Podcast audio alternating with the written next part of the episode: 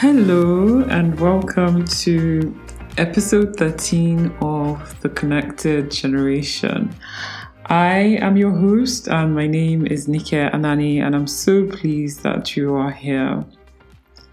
Today's episode may be a little different, and I may come off as a motivational speaker here, but you may not know this, but I actually do spend a lot of my time speaking, inspiring, and I believe quite often my job is to shake things up a little, get you know, you to travel outside of the parameters that you may have placed on yourselves, unbox those boxes and turn your world a little bit upside down. Embrace what makes you a misfit so that you can really stand out and make an impact on your family business. I think this is really relevant as next gens because quite often we spend a lot of our time in the shadows instead of actively deciding to step out of the shadow to be strategically placed so others can see us in the light. We stay hidden in caves, hiding our potential from other people and also from ourselves, ironically. And to step into the fullness of your leadership capacity, I think you need to step into the light for the benefit of yourself and your family business. But I think we choose to stay in the shadows. Why do we do this? Because I think at the back of our minds, we don't want to be compared to the founder. Like, we don't want to risk comparison and then fall way short of the very high standard he or she has set in the business, in society, and so on and so forth. And so we just think it's best not to even be compared and we'll just fade into the background. But I think that thinking is really flawed because it's based on lies and that thinking really keeps us caged. Myles Munroe, may his soul rest in peace, is quoted to have said, When purpose is not known, abuse is inevitable. Okay, let's apply that to our conversation, right? When you don't know your purpose, you don't have a revelation of your role. You don't have a revelation of yourself. Abuse is inevitable. And oftentimes we downplay our importance and our centrality to the wheels of the family business turning. Because as the next gen, you are the future of the family business. And like I said, you're like the turning wheel.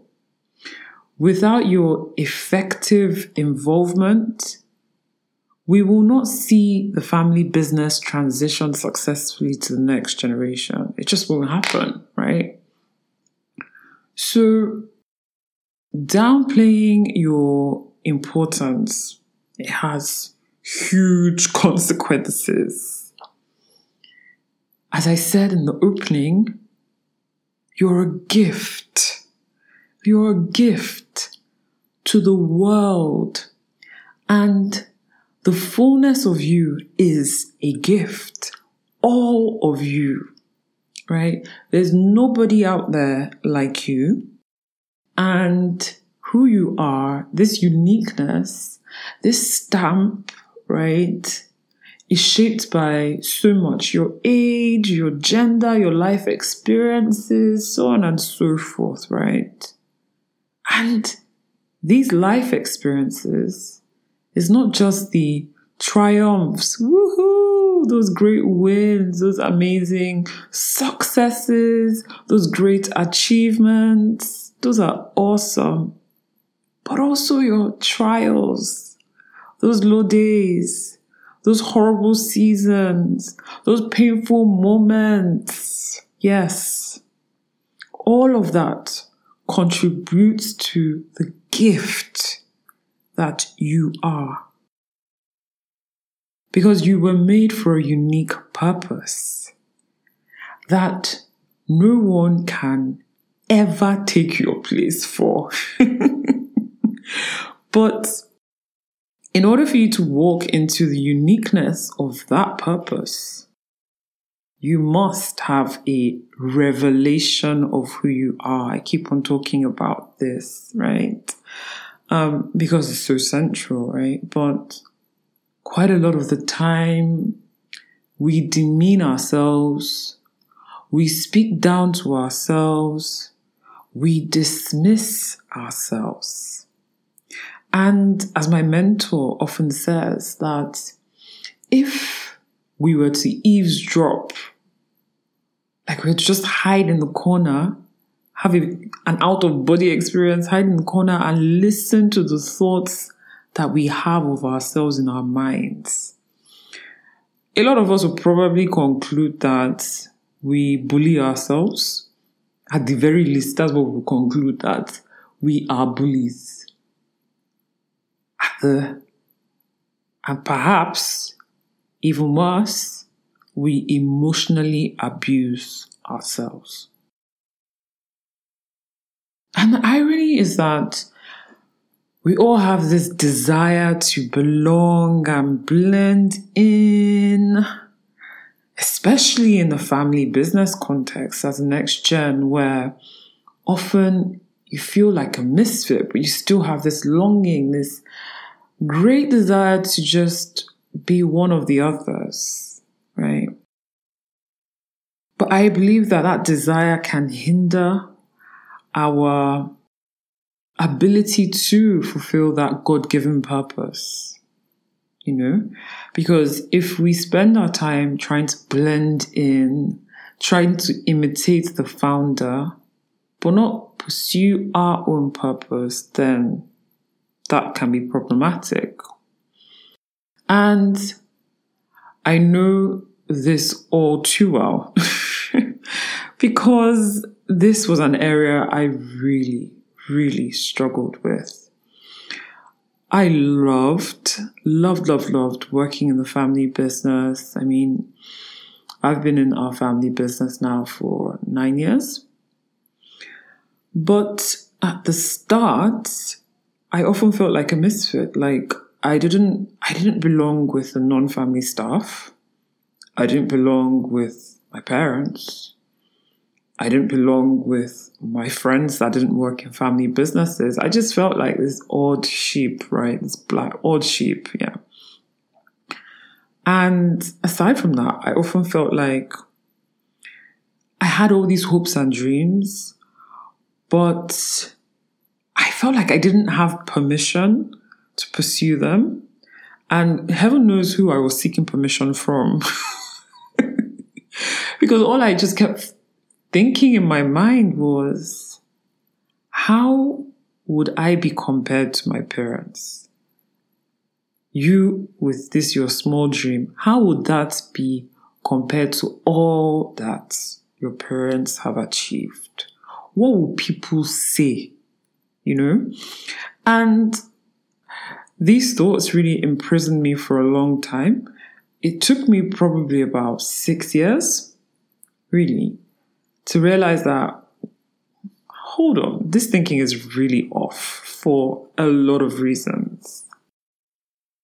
Firstly, for the family business to transition successfully across generations, right? Moving from first gen to second gen, right? Successfully.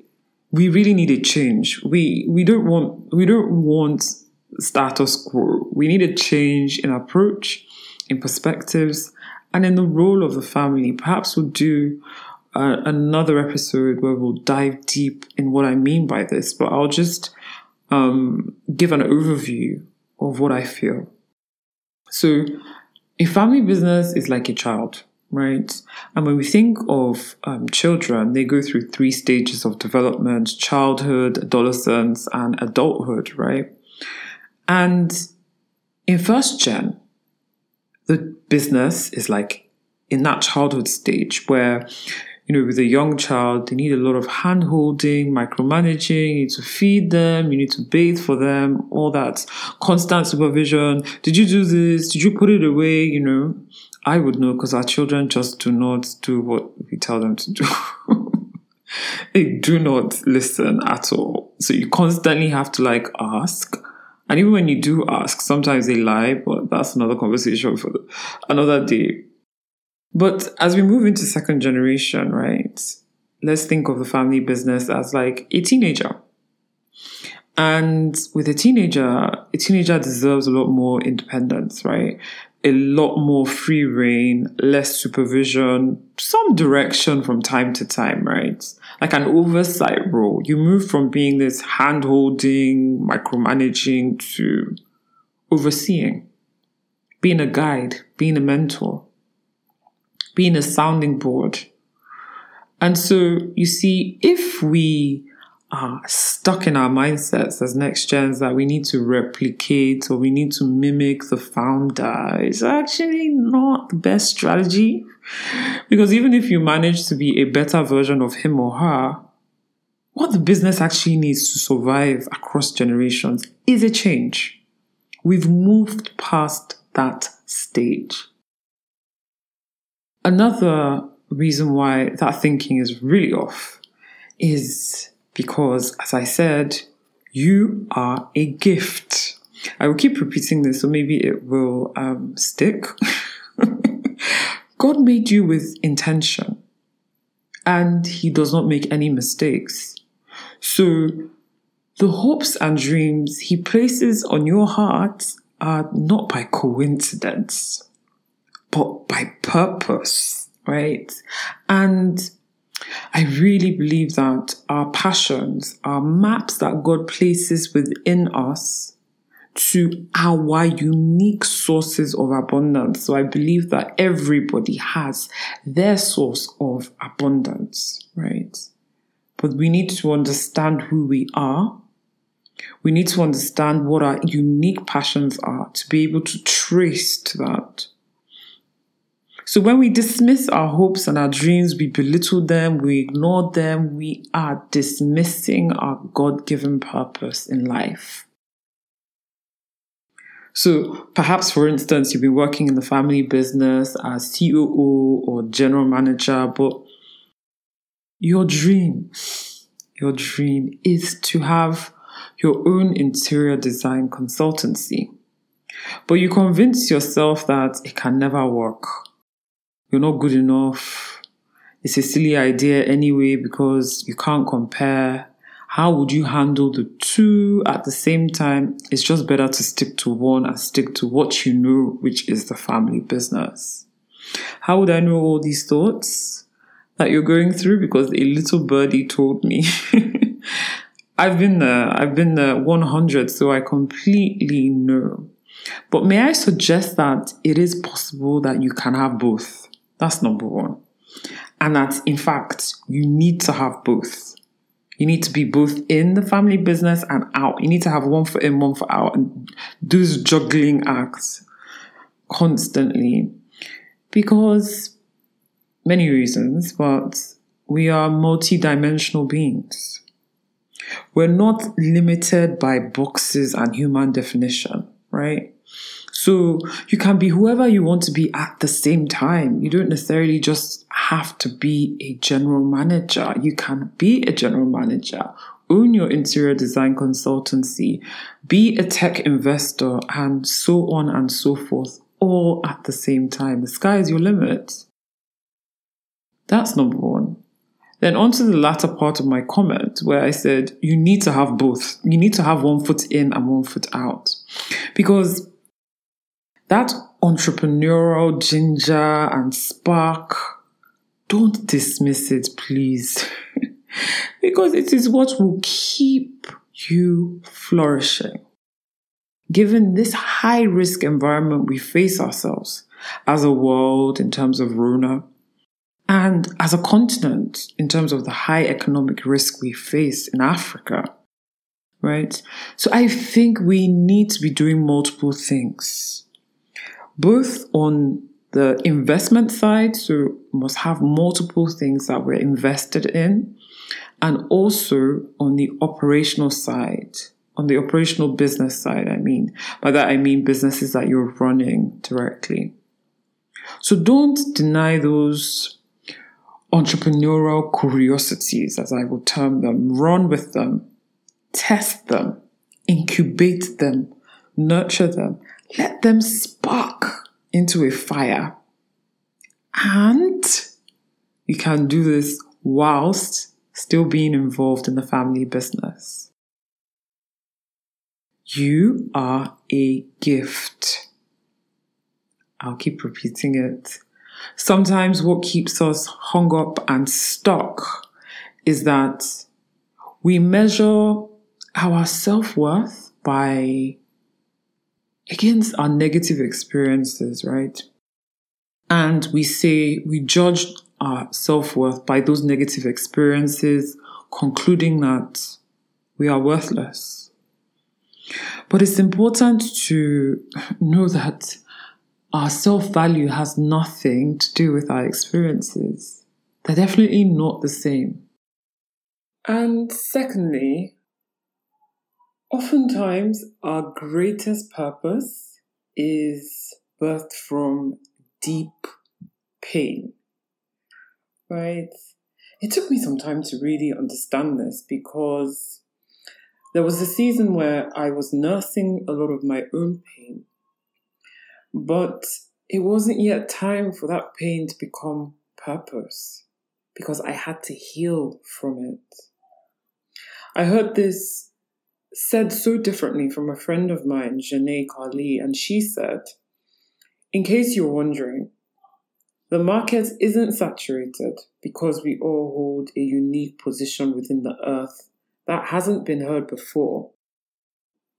What's the differentiating factor? Our individual story or perspective.